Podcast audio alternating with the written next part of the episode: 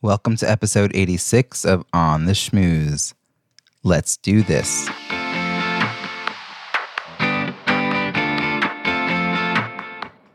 Welcome to On the Schmooze, the podcast that highlights talented people from different fields, explores how they built strong networks, and overcame challenges on their way to becoming successful leaders. Now, here's your host, Robbie Samuels. Have you ever felt you had something to share with the world, but you just didn't know the best way to make people pay attention? I have awesome clients who inspire me every day because of the amazing ways these entrepreneurial women bring their unique value to the world. It's truly courageous to say, Hey, world, listen to my show, read my book, tune into my YouTube channel. They've found it within themselves a deeply held belief that needed to be coaxed to the surface. They believe they have something of value to share with the world. And you do too. Over the next few weeks, I'm going to be hosting a series of video chats to answer questions. The kinds of questions my clients ask all the time. Should I host a podcast? I'd love to write a book, but how can I fit that into my schedule? I'm writing a book. How do I build a launch team? Going to events exhausts me how do I choose the right ones to build my network? How do I stop wasting time at networking events and start making the right kinds of connections? This Thursday, the video chat I'm hosting is focused on whether or not writing a book would be a good way to spend your limited time and energy, and whether writing a book would help support your business goals. Sign up for this free video chat at robbiesamuels.com forward slash book dash FAQS. That's robbiesamuels.com forward slash book dash FAQS. Now, on to this week's show. Today's guest believes it is a myth that leadership skills cannot be learned. He knows that most leaders have learned through the school of hard knocks, good training, years of hard work, effective coaching, and from great mentors. He hosts the Coaching for Leaders podcast, one of the top rated career podcasts on iTunes with over 150,000 downloads per month. He founded Coaching for Leaders Academy, a year long leadership development cohort for managers, executives, and business owners to develop their leadership excellence and empower each other through global relationship building. As a Dale Carnegie instructor, Dave has led training programs for top organizations, including the United States Air Force, the Boeing Company, and the Northrop Grumman Corporation. Please join me in welcoming Dave Stachowiak. Robbie, glad to be here. Thanks for the invitation. Thanks so much for joining me, Dave, from your office in Orange County, California. I just want to jump right in. It's a podcast about leadership and building great networks. So tell me, what does leadership mean to you? And when did you realize you had the skills to lead? Well, it's more when I learned I didn't have the skills to lead, but I'll, I'll, I'll tackle that one second since you asked the leadership question first. I see leadership as the where to go and the management is the how to get there. And hmm. probably mm. my favorite thinker on this is John Kotter, who's out of Harvard and teaches a lot about change. And he says leadership is really about how you handle change, and management's how you handle complexity. Now, the interesting thing with both of those is that they both involve people, right? So either way, you're involved in a lot of relationships and influencing people. And that leads to your second question, which is thinking about leadership. The first time I did any serious thinking about leadership was my first job when I was uh, first time rather being a leader was probably my I was my sophomore junior year in college. I was managing a team of student employees, about 20 or 30 employees, and it was a summer leadership job. So there was six or seven weeks over the summer that we were managing uh, this big team. And at the end of the summer, the person who was running this organization um, had all of us solicit feedback through surveys from our employees. And I very clearly remember uh, one of the, uh, the, one of the honest people uh, who uh-huh. the feedback survey saying, uh, "Dave really needs to get a backbone." and so it was, and it was I remember it and it was painful to hear because it was true. I didn't really know what I was doing as far as I, I knew what worked when you told people what to do and they followed instructions. So, from a purely like logistical standpoint, I got that piece. But when things didn't quite work right, or there was change, or there was ambiguity, I discovered in that first job, I had a hard time with that. And I did mm. not know mm. what I was doing. And that was kind of what started me, Robbie, on this first beginning point of how do I get better at doing this? That's when I first discovered Zig Ziglar and Seven Habits of Highly Effective People and some of that, eh, that, that the work that was out there at the time and started thinking like, oh, I am going to need to get better at this if I'm going to be successful in outside of my college career. Right. It's it's not just telling people what to do, but inspiring them, right? And when there's ambiguity, knowing how to lead people through it. It's so interesting. I can't see anyone describing you today as not having a backbone. so, so it's remarkable. Were, did you have opportunities even before that to step into leadership, or were you kind of the standing on the side of the room, kind of watching things? Like, kind of how were you? Did people see that potential in you? I, I was. I'm a.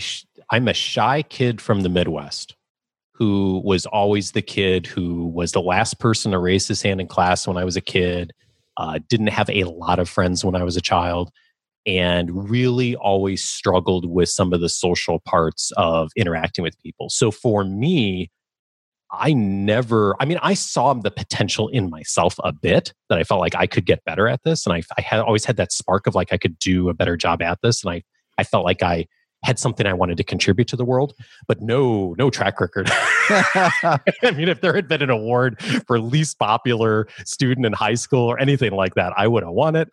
so, well, if people had known enough about you to even, you know, nominate you. Eh, well, ex- exactly. And, yeah. I, and I don't want to paint a picture of like someone who was, I mean, in some ways, I, I knew what I did well which is I was a very good academic student. I was very good at checking the boxes. I got very good grades. But when I left high school, I remember telling myself, I'm going to do a better job when I get to college of actually building relationships. And um, and and I did in college have a much better um, and that was one of the reasons i ended up in that job in college. Um, I, I did a much better job putting my time and energy in getting better at influencing people and my grades suffered. My grades are pretty mediocre from college actually. Um, but what i really learned was the value of how do you work with people and that i am so grateful for in my college experience yeah, it seems like a transferable skill that you will use the rest of your life, right? Like the, it's been paying off ever since. I can see a lot of people who've risen through the ranks into manager, just positions that could be leader positions, but they don't they don't take it to that level because they don't know that critical piece you just described, which is actually the people part. Mm-hmm. They it, when things don't go well, that's where you need leaders. Like when things are going well, you yeah. need a manager just to kind of move things along, right? It's I love this sort of distinction there. So you host a podcast, you know, which is about coaching leaders. so it's really fascinating to have you describe yourself as this sort of you know shy kid from the Midwest who you know has risen to this point where you're also now sharing what you've learned from all the best people. It seems like you've read all the the, the you've read you've read all the all the books that need to be read, right? Now you're like, okay, what can I share with people? What do you find most rewarding about the work you're doing today? I am really privileged right now to be in a place where I get to be helpful to people a lot. Uh, an audience has shown up that's uh, big enough at this point that we've built a business around the podcast and around the academy. And that's really exciting to see happen. But the part that's really fun for me is getting to see every day um, things that we do as far as bringing in content into the show or bringing in authors or bringing in ideas that then help people to perform better in the workplace, mm. to grow their careers, but probably even more importantly than that, Robbie, it's seen people take joy out of their work, to have better work life balance with their kids. I mean, so there's so many pieces that come up again and again that are just for me a joy each day. And I just, I love doing it. It feels like you can also really identify with where they're coming from when this is something they're not feeling confident in. And yet you can say, like, you know, to follow me, like you have the you have the the more typical story of like, I was like this, I figured a way around it. Let me show you how. Um, on the other hand, I'm an outgoing extrovert who teaches people how to work a room and build relationships that are based on authenticity, right? Right. And they're right. like, yeah, yeah, of course you know how to do that, Robbie. and I'm like, okay, no, no, but don't be like me. Like, let me find a way for you to do it in your own voice. Um, so you probably also have had to find ways to work with quite a range, I imagine, of types of of people who. I mean, I, I find a lot of people don't think of themselves as leaders. Like my whole show is based on the premise of teaching networking in the context of leadership so it's it's not in like a vacuum right? Like if you get to a level of success in your career you you you know how to do relationships. Like you get that part. And i have all these people on who are excelling in their field. And when i Yeah. ask them this question a lot of them say well i'm not really a leader. And Yeah, it's well, like and- wow. It's leadership for me as i mentioned earlier is about is about change and it's about relationships. So it's not position it's Right. it's rarely position. Um, it's it's certainly not title. It's about can i as a uh, as a leader influence the world in a positive way? And so there's so many places that that comes up. That comes up certainly in the business world. It comes up as a parent my my biggest job in leadership is being a dad to a six year old and Mm. a four year old right now. Mhm. um, it comes up in marriage. It comes up in my personal relationships. And so it, so it's not for me it's not about position. It's about skill. And i really do think it's a skill. And to your point the, the reason this emerged I, I think some of the best stuff out there comes from when people were struggling with something and needed something to scratch their own itch and for me Yeah. that's where coaching for leaders came from yeah I, this is the podcast I wanted and wasn't there seven Right. years ago when it started. It was I wanted there to be a show that regularly um, that regularly brought in great content that was consistent that had good audio quality. And seven years ago, there wasn't a show that did all three of yeah those. that's a long time right And I wanted also a community because leadership is a really lonely thing a lot of days. And we see so much of this out in Mhm. society of how there's there's this want and this desire to have authentic human connection. And so for me, that's part of what came out of coaching for leaders is is doing that in a way that was really authentic. So I actually was curious about whether people are reluctant to align themselves with your message because you use the word leaders. Do you find anyone who feels like reluctant, like I don't belong in this space? I need I need these skills, but I don't know if it's for me. Like, or are you like serving like a self-identified group of people who are like self-selecting into the space? Like how how I'm just curious because again, like hosting a podcast that has leadership as a premise, I've never had a chance to ask another host around that question. Oh yeah, it's it's a it's a question I've thought a lot about now, less so earlier. And I say that because I've had people reach out to me and email and even some of our academy members who said I initially didn't listen to your show because I didn't consider myself to be a leader. And that that was that's interesting to me because going back to the definition again of I don't see leadership as a position, I see leadership as a skill set that we can all learn. So um, that's one of the reasons that uh, the tagline is uh, "Leaders aren't born; they're made." Has has really stuck with the show. Um, and it, in fact, I had thought about changing the tagline at one point, and I got a bunch of feedback from people who said, "No, I really like the tagline because when I heard that." I realized that this was for me. This was a show I could listen to. It wasn't just about someone showing up with this innate ability to lead and the rest of us following them. It's it's something more than that.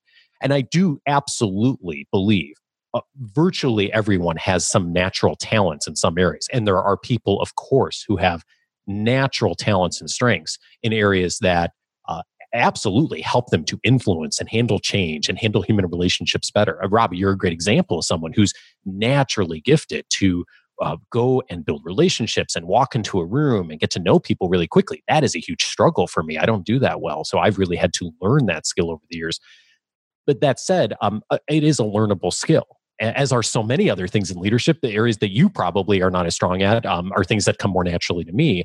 And so, uh, for me, it's it's about it's about the path of learning on this. Of what do you how do you tap into your strengths, the things you do really well, and then how do you do what most of us need to do in our our professional lives, certainly, and certainly in our personal lives too. Is how do I get better at the things that I really want to and need to get better at in order to be reasonably good at doing some of the key parts of my job or the key parts of being a parent or in a relationship that all of us need to be at least decent at. It seems like a lot about uh, self-awareness and once they get into your show they're, they're like oh i really this can apply to me. It's, it's great. It sounds like also one of the challenges you had with the way you named the show and like the structure of it what else was sort of challenging as you made the shift into this? And you've built a whole business.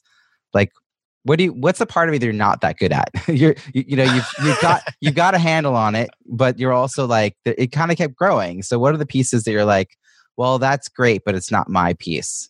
Oh where i uh, maybe got inspired by someone else along the well, way? I'm just thinking i mean what is the challenge as you're you know as you moved into all of this? This is uh-huh. you know a big new facet of your of your life and you've had to build it from scratch and that's the entrepreneur in you right? To like yeah yeah. to not just make it a podcast but to make it a whole community and a course and yeah. Well it didn't start that way is the short answer. So seven years ago when this started I didn't have, I mean, if I was doing this again today, I would do it very differently in some ways. And in some ways, I'd be like, you know, it was perfect. So why would I change, go back and change it? But if I was starting this again, if I was coaching someone on how to start a podcast and build a platform online, oh my goodness, I would have had made so many different decisions. I would have had, uh, you know, we would have had a much clearer target market. We would have had a much clearer message. We would have had a marketing plan. I mean, literally, Robbie, the way this started was I thought it would be cool to have a podcast. Let me do these three three things well, and I put up a listing on iTunes, and that was it. And I just started recording shows. There was no strategy. There was no there was no business revenue plan at all for the show for the first five years. Literally, the show did not generate a dollar of anything. Um, other than a couple of, of, you know a couple coaching clients here and there but even that i wasn't really doing because i was still doing so many other things professionally um, so it, it, it's the way it started what I did differently in this project than I've done almost anything else in my life, other than perhaps parenting, is um, is I didn't have it figured out when I started it. And I think for most of us who have been through a lot of training, a lot of good education, gone to good schools, been told all of our lives that we need to get 100%, 95 is okay. If you get below 89, eh, you're going to start to get concerned that you're not doing it right. Um, what I did with coaching for leaders is because I couldn't, I didn't have the time to spend. I only had an hour or two a week. Is I started with something that was mediocre. And I did the part I knew I could do and I iterated from there. And so I didn't know I was doing this at the time, but it really was very much the lean startup approach of like that minimum viable product. Uh, the Absolutely. which has become so popular. Um, and there's another book that I've, I've grown to love that of an author I had on the show, and the book's called A Beautiful Constraint and it's all about this that creativity tends to emerge when you don't have a lot of time and resources. Mm. you figure out a way to make it work. And so coaching for leaders was that from the very beginning. It was what can i do in the hour or two i have a week to make this work and to have this be useful and valuable to people and it not be a revenue thing and it not be a business thing. It just be a here is something I want to do because I believe it is needed and, and I want to give something to the world and I'm having fun doing it. And maybe someday it turns into something. But that's how it started. And I think because it started that way and because it was iterative uh, along the way of making changes and tweaks, that's what uh, I think that's one of the strengths is I didn't have it all figured out. All I mean, you can go back and listen to the first couple episodes. They're not great. I mean, they're mm-hmm. not awful. I'm I'm I'm proud of them for what they were at the time, but I would do them differently if I was doing it today. They always say that you should judge a podcast on the last three, not the first three episodes. I, I, sure hope so.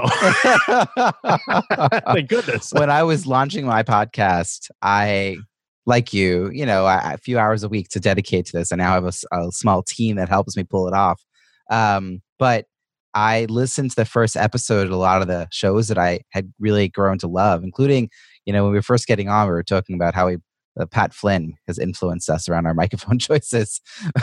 so I went back and listened to his epi- first episode. I, you know, it just sort of like it was good to realize where people start, you know, and that part of the reason you're good at it is because you've been doing it for so long, and well, also consistency. The fact that you are still doing it I think that's true for any project that people take on. This is a takeaway. Hopefully, people can apply to their own life, even they're not going to host a podcast. You have to start somewhere and know you're going to get better at it. It's just by by doing it, and you're not going to get better by reading about it. You know you want to keep reading but you have to actually keep doing and i think there's like a, a balance there if not everyone kind of finds the, the mix in it. Uh, a book actually we were mentioning great books. A, a book that i actually uh, got on here um, i was just interviewed by um, mike michalowicz and uh, i have his book profit first. It's really making me think about like how i can shift my my uh, models a little bit. It's like oh yeah this is really good information uh, so I want to give a shout out to him because it's really like one of those books. It's like, oh, why didn't I? I've been looking for this. You know, I think when you're starting, you just kind of like you kind of pull it together. So it sounds like you've you've managed quite a bit. You've you got the home life too, like me. Um, one of the questions I always want to ask people though is is about that balance. I don't know whether it's uh, I don't want to call it. It's not really work life balance. It's a little bit of a misnomer. I it's like um, it, maybe work life integration. it's a little better. So but what does it look like for you? And, and in particular, do you have moments in your schedule where you know you're not at work? Like you, it's absolutely not work time, or are you the kind of person who's it's, it's always going on in your brain and that's just how it is?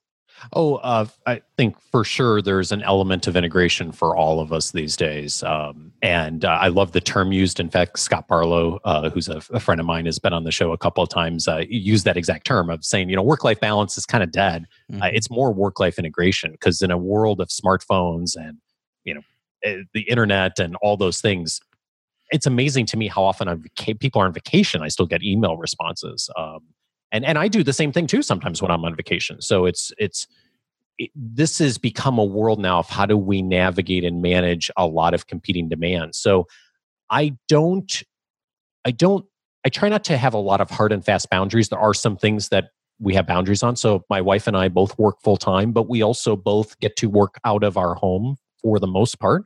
Uh, my office is based here. She's a university professor, so she's on campus a bunch, but she also is based out of home. So it is um, it is a it is an exercise every week of juggling schedules, uh, figuring out who's on, who's off. We have kind of a, like a biweekly schedule. Uh, so I'm more of uh, you know more of the quote unquote parent in the afternoons one week, and she is the second week, and so we kind of alternate that way. We don't have it perfectly figured out by any means. I mean, and we have every advantage, Robbie. I mean, we have uh, both of us have really great flexibility in our work. We both get to work from home. Uh, we have a couple of folks who help us out with uh, babysitting, you know, once or twice a week. And even in our situation, I mean, we have it as good as we could have it uh, out there. We've got the resources to be able to hire people occasionally. And yet we still find that it's a struggle. Um, and so I can't even imagine being like a single parent and trying to navigate professional life and handling kids and all that. I mean, it's, I might, I'm just so impressed by some of the people I know who are single parents who are able to do that well. Uh, but for us, it's a lot of communication. So we sit down every Sunday night, my wife and I, and we walk through the week's calendar and we talk about what's important and who's got uh, yeah. who's got time to give this week and who's got something really big coming up that they need flexibility and support with and we make it work it is a constant conversation it has to be and i'm i'm a believer that the root of every human conflict disagreement argument really comes from unclear expectations Mm. So we try to both of us be as proactive as we can be about being really clear about what we need from each other, when we need it, what our schedules look like. And sure, things change uh, as they always do. Um, but uh, when they change, it's a lot easier if we've spent that time having good expectations with each well, you've given me a lot to think about, Dave, because you're a couple of years ahead of me with the children, and I'm thinking about how life's going to get more complicated. It's not as much as it feels complicated now; it will become more so. But I will say that having shared Google calendars where I can see my wife's schedule and she can see mine completely changes the game. And when I meet people who like one of them uses paper still, I'm like, how do you do that as a couple? How do you do that as a family? Um, so I love like all the little productivity tips. And it sounds like for you, there's always a balance of not really clear, hard, fast boundaries, but you, you get it all in somehow. Um, it, yeah. it is more of that integration. And I think a big piece of it seems that you're still working at building relationships, that that is a part of your work. And it does seem like it takes effort. Um, to maintain those connections you must have met in the last seven years just you know hundreds and hundreds and hundreds of people whenever you go anywhere there are people who know you which is it sounds like very different than your earlier life when you know you didn't have to worry about that are you doing something purposeful to nurture and sustain those kinds of connections, those like second and third tier circles of people who are not, you know, not people you're working with directly, but the colleagues, the people that you're like, oh, I, I like those people. I, I, I enjoy them, but I see them once a year at a conference. Like, do you have a system yeah. or a plan around that? I probably should have a better one. Uh, my system is the podcast and the community that's built around the podcast. And when I meet people at conferences or if we do a meetup for listeners or clients um, who I don't regularly otherwise have a reason to connect, um, I, like anyone, try to do a good job of keeping in touch with people. And I probably fall short most of the time on most of those second and third tier relationships that are not the people I interact with daily or not current clients. Um, and so I, the thing that I love about being able to do the podcast is it allows people who want to keep that connection with me there. Um, and I do hear from many of them and I do reach out to people. Um, but I, because I'm not great at the second and third, I, and I don't know a lot of people who are. Um, uh, w- one person who is is uh, John Corcoran, who I noticed as uh, you know as well, and is uh, reference who I got a great quote on your book. Um, he's really gifted at that, and he's got a whole system of how he connects. Fifty conversations, people. Yeah, he he's really impressive on that. But he is he's an exception for sure. Um, most people are not great at that, and I, am not. I'm not very good at that either. So I really look at um, I really look at, you know, who are the most important people in my life, you know, friends, family members, certainly clients, of course. And uh, from there, um, I, I, don't have a like a uh, like a tickler system or anything like that where I've got something that alerts me. I did have that. I've tried that before. It doesn't work for me. For me, it's a little too forced. And so I, try to more these days go with the philosophy of when I think about someone, I reach out. Mm-hmm and it seems really simple in a way but i um when i find when i do that that that is really authentic then so john corcoran probably dropped the most detailed tips uh, of all of my guests like you're right he's an he's really really skilled in this area uh, that's episode 33 and the other person who comes to mind from what you just said is susan roane who 30 years ago wrote the book how to work a room so she's kind of the godmother of this space and episode 35 she talks about what she calls um, making hay phone calls, which are how are ya calls. And yeah. I think that we have gotten away from that. And so when I do this now, when I'm like out with my kids for a walk and I've got like 15 minutes to go somewhere, you know, they're asleep in their stroller, and I'll just think, well, who's around right now? And if, if even if I'm just leaving a voicemail, and then often people will actually reply via email to say how nice it was to get the message. But it will sort of continue the conversation. And sometimes you catch people live and you get a nice few minutes with people just to check in. And I think you're right. Like when you think of it, just kind of act on it. I think too often we don't make space in our life for those moments because we're just over scheduling ourselves and any moments that used to be downtime are now filled with doing uh, even like when you're waiting at the bus stop or you're on your commute like you're still consuming content uh, flipping through facebook mindlessly and like you could be taking the time right there to make a five minute phone call. So um, i always tease people that the device in your pocket actually makes like voice calls yeah it does. I need to get better at that. Um, i would say i'm pretty mediocre maybe even poor at that. And um, one thing that i am and uh, perhaps this is uh, you know explanation or excuse i don't know but i i try to focus on a couple of things i do really well. And I don't worry so much about the things I don't do as well. Um, keeping connections uh, with people who are outside of my daily connect that, that is not something I do terribly well. Um, the podcast allows for some of that, but uh, but that's something I probably should get a little better at doing, and I'd probably have some better relationships if I did with some of those connections. What What's kind of cool is when you when you start to do some of this is that the people who circle back into your life. I always think that you know, it's another one of these 80 20 rules. You know, 80% of everyone you need to know you've already met. And, and then there's like the 20% you still have to sort of strategize.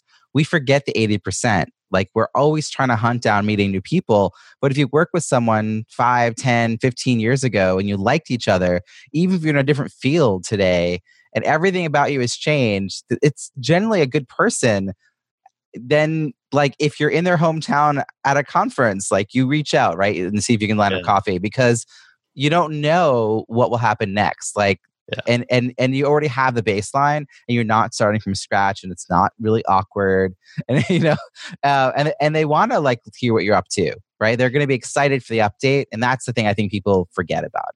Yeah, and you said something big a minute ago. So to give myself perhaps a little more credit than I may be giving myself here is the uh, you know the the thought of you know I already know most of the people I need to know. I have always been more of a quality person than a quantity person mm. by nature of just my personality, being more introverted.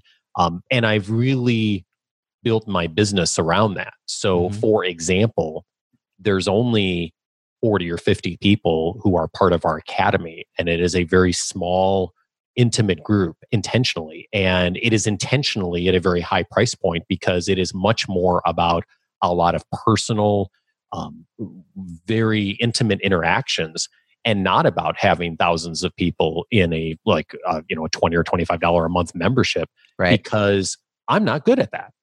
Yeah. that is not my skill set. That is not my strength. Could i do that if i had to? Sure i would learn the skills to do that and i've been in situations where i've done that in my career but my natural strength is to spend a lot more time making a stronger connection with um, with individuals and so now we've built the business around that. So rather than trying to force something that is not a strength, um, you know, I mean, in some ways the podcast is a larger community, but that's that's easy because, uh, you know, uh, it, it, takes just as much effort to build a great show for one person as it does for twenty thousand people. Yeah, one to many. Yeah, yeah, exactly. So that's easy to replicate. But relationships, coaching, interaction, that is not something that easily replicates, nor should it. And so that's why the business has been built that way. I'm really glad you're naming all of this because too often entrepreneurs are seen, people who want to become an entrepreneur that I work with, they say, like, oh, that's about being really like very outgoing and very extroverted, like really linking those things to the word entrepreneur. And yet, like, in so many in so many ways. I mean, I, am a National Speakers Association member, and so many of the speakers that I know who are fantastic on stage, truly dynamic, are introverts. Like that takes all of their energy and they don't know how to work a room because they're like, I don't want to be in the room anymore. I'm, I gave it all on stage. And I think that's true. Entrepreneurs can come in all stripes, but not enough people see themselves in what you're describing and they try to become something they're not. And so they fail. Whereas you're like, I know I'm really good at this particular way of building relationships, uh, which is significant and important. And I can I can do it well. I'd rather excel uh, this way than like force myself into a model that everyone else is doing. I think it takes, I don't know, some discipline and some self reflection and awareness. And I hope people hear that because don't just follow the path that everyone else is doing if it doesn't feel like it's the right one. Um, you know, find yourself a lot of different archetypes of what it could look like as you're kind of advancing your own career. One of the things I'm curious in relation to this, though, is about how you think about diversifying the network that you have you know like that whole theory of you know your most innovative ideas come from the edges of your professional network so is that something you're intentional about has it sort of happened based on the kind of work you do or do you find that that's an area that you could see maybe expanding yeah, in some ways, I think I've been very intentional about that. In other ways, not so much. So I think it depends on how we define the word diversity. So if we look at the word diversity in the broadest sense of the term, of looking for the best ideas out there, thinking about uh, all kinds of like different industries, different backgrounds, different political beliefs, um, uh, different uh, experiences. In that way, I think I've done a pretty good job just through the curation of the show.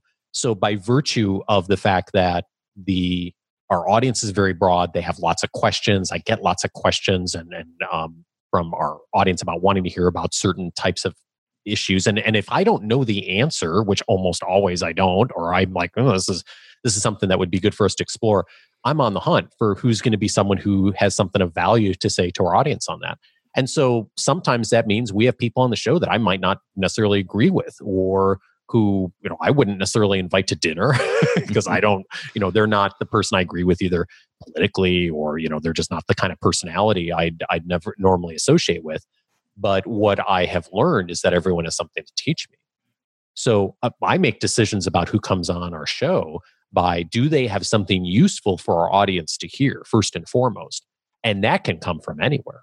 And so mm-hmm. while we have new york times bestselling authors on the show and people who are big names we also have a lot of people on the show who are just from my personal network who i think have really valuable things to say or i have stumbled across in another part of my career um, who are who have a message that's really important for audience to hear and I get the benefit of learning that too. That's the beauty of it because I'm having those conversations. And so I'm learning right along with our audience. So I think in that way, I've done a pretty good job at looking at things that are diverse. Uh, where I have fallen short uh, is probably on what we would think of in some more the traditional terms of the word diversity, of, you know, for example, um, race and gender. Uh, so when I look at the guest list that's been on the show over the last seven years, I'm disappointed that there's not more diversity, especially for people of color that have been represented on that show. And so I suppose that there's. I was in um, I was in a local bookstore uh, just last weekend. We uh, after church, we the kids and I were walking through the bookstore, and I happened to stop at the shelf of the top business books. Top business picks was the shelf that was labeled at the store, and there were uh, I started looking through the books and I was like, there's a lot of white dudes on this, which is not a surprise. Like I, I yeah. fully expect that. Um, but I was just, it, it, was striking to me how many. So I started counting. There were 28 books on the shelf. 27 of them were by white dudes. Wow. And I was thinking like, well, that's, that's says something in 2018 that I walk into a bookstore and still and this is a huge problem in our industry, in um, leadership literature, learning and development. We still, I mean, management in general, I mean, just look around corporate America. Sure. Still is dominated by the ideas from white men. And so now I'm conscious as a white man saying this that, you know, that's, that there's a little bit of irony here, of course. Um, so in some ways, I feel like I've bridged the gap a little bit on the show. We've done really good with gender. We've done really good with politics. Um, we've done good with other aspects of diversity. Um, I I need to do better there. And so one of the things that I'm doing is trying to be more intentional about what are the conversations I can put myself into online because as a white person of privilege who's grown up in a place where I've mostly been in privileged situations, um, there are certain things I don't even think about, mm. much less uh, much less think to ask the right questions on. Right, right. Um, so that's that's something that's always it's been top of mind for me for the last year or two of being more intentional about that while also not doing something that I think is trivializes the issue by saying, "Oh, we're going to have so many people of color on these shows," right, you know, right. and yeah. putting like ratios and all. I don't think that that is helpful, and I think that trivializes something that's much more complex than that. Um, but being mindful of what are the conversations and the relationships I can build, where because I see that I have a responsibility as someone who has a voice in this space right. to move the conversation forward in a way that brings diversity and in view for everyone. So it's great. And I'm really glad you are thinking about it. It's an important issue. And I mean, for me, like I won't have two men in a row week to week on my show. I'll have two women now and again just because of the way like the episodes roll out. Yeah. But it's like I, I just won't do it because then you'll go to my website and like the last three episodes will be men. you know, that yeah. kind of thing. It's like, ah, you know, people won't see themselves. And I I I think the diversity piece is important because so much of this is word of mouth. You know, like you said, there's the best selling authors, but then there's the people you just kind of know. And so, in some ways, by diversifying your own personal network, you are making it more possible for you to think of those people, right? Like you'll you'll just know them. Um, and I will offline make some recommendations to you, of people that I've interviewed that I think would be uh, good for your show that might oh, help great. you in this area. Uh, Stephanie Stephanie Chung comes to mind as one of them. She yeah. is um, a woman of color who uh, moved her way through uh, her career by selling private jets. um, oh wow! This is a very white male dominated space, and she also was imagine. not a she's not a pilot. so it's very interesting. So today she coaches people on sales, on very high end sales. Uh, she's a high ticket sales coach, is what she her moniker. And when we were talking about relationship building, there was just like this, you know, oh yeah, yeah, exactly like that, you know, like, you know, because so much of what I'm teaching people, she has to get because when you're dealing at that high level, it's all relationships. No one is going to buy from you without that when you're when the ticket price is 50 grand or 100 grand or 300 grand or whatever. I don't even know what these things cost, right? Millions of dollars. She's literally overseeing millions of dollar contracts. And so she really innately has gotten that piece and that's what she's helping me with. So that's someone I think really fits well with uh with your show as well since it's about coaching and leadership and she clearly has both um but yeah i think this is a part where i actually wish that more podcast hosts could kind of get together and like help each other because it is all word of mouth we all there's certain people that do the circuit and i feel like we could help other people join that circuit um to kind of broaden the network and we're uh, we all have a responsibility for this. Um, I've there there's still not enough uh, leadership shows uh, out there, uh, podcasts out there. There's certainly not enough who uh, there's for sure space for more women, for more uh, people of color to be building audiences, right? Um, like some of us have, and um, and and speaking into this space. And and I I feel responsibility to help do that. Um, yeah. And so that's part of where I'm thinking right now. And that, that's going to be, this is not a, this is not one of those things where like, oh, next week I'll have this figured out. Um, it's been something I've been actively thinking about and taking some steps on over the last year or two.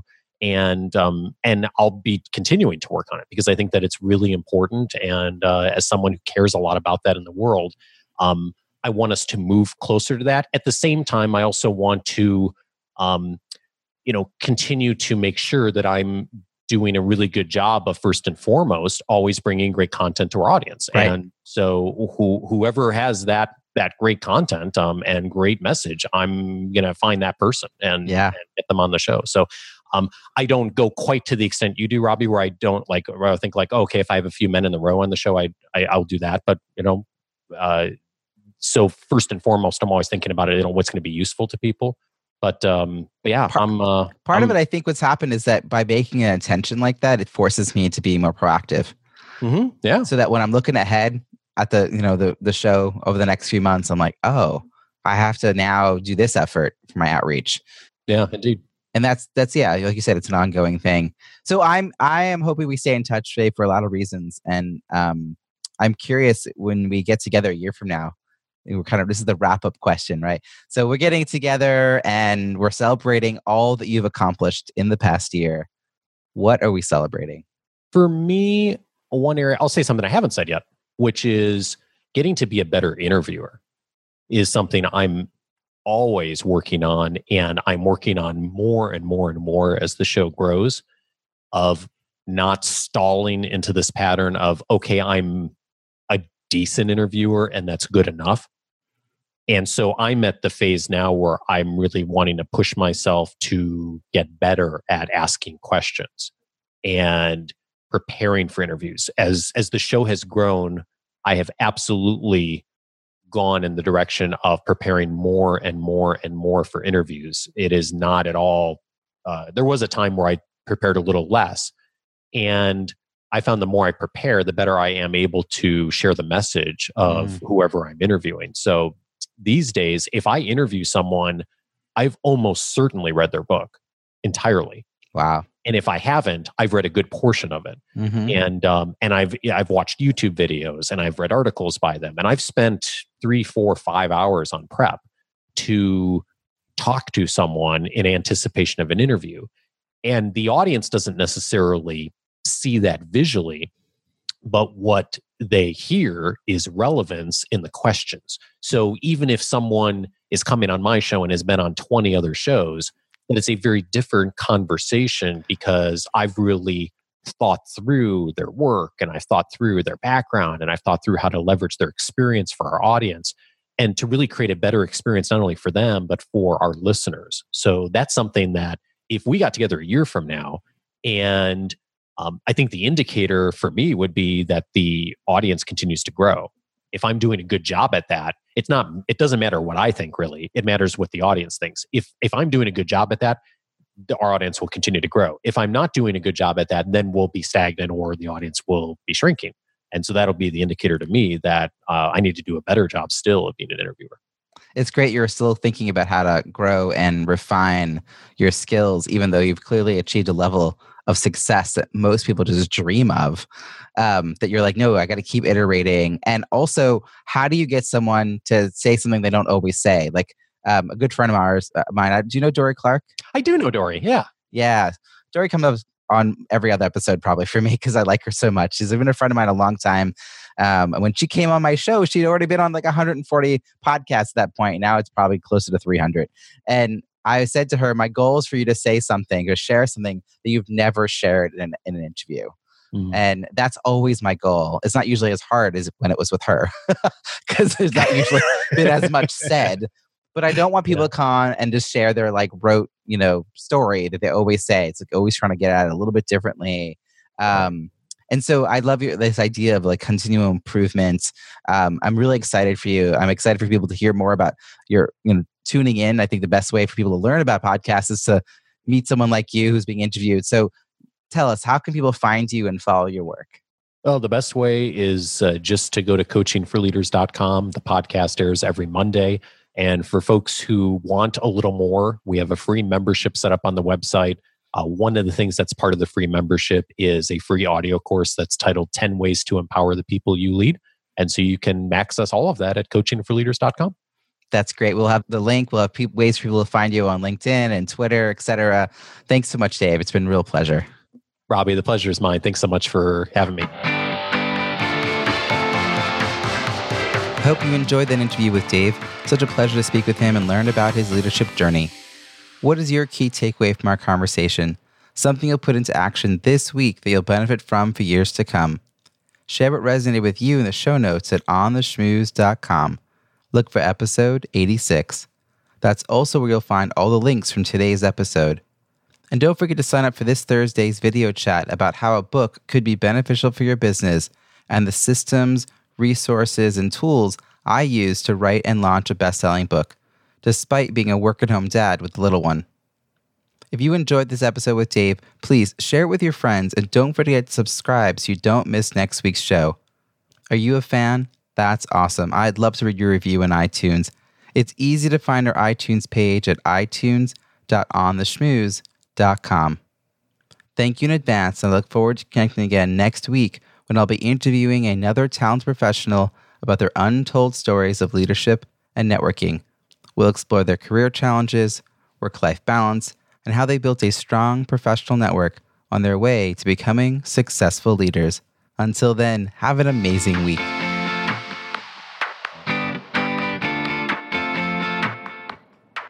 Thanks for listening to On the Schmooze podcast at www.ontheschmooze.com.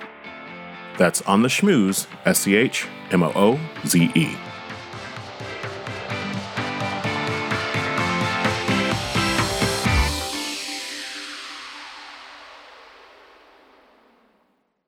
This podcast is heard along the Marketing Podcast Network. For more great marketing podcasts, visit marketingpodcasts.net.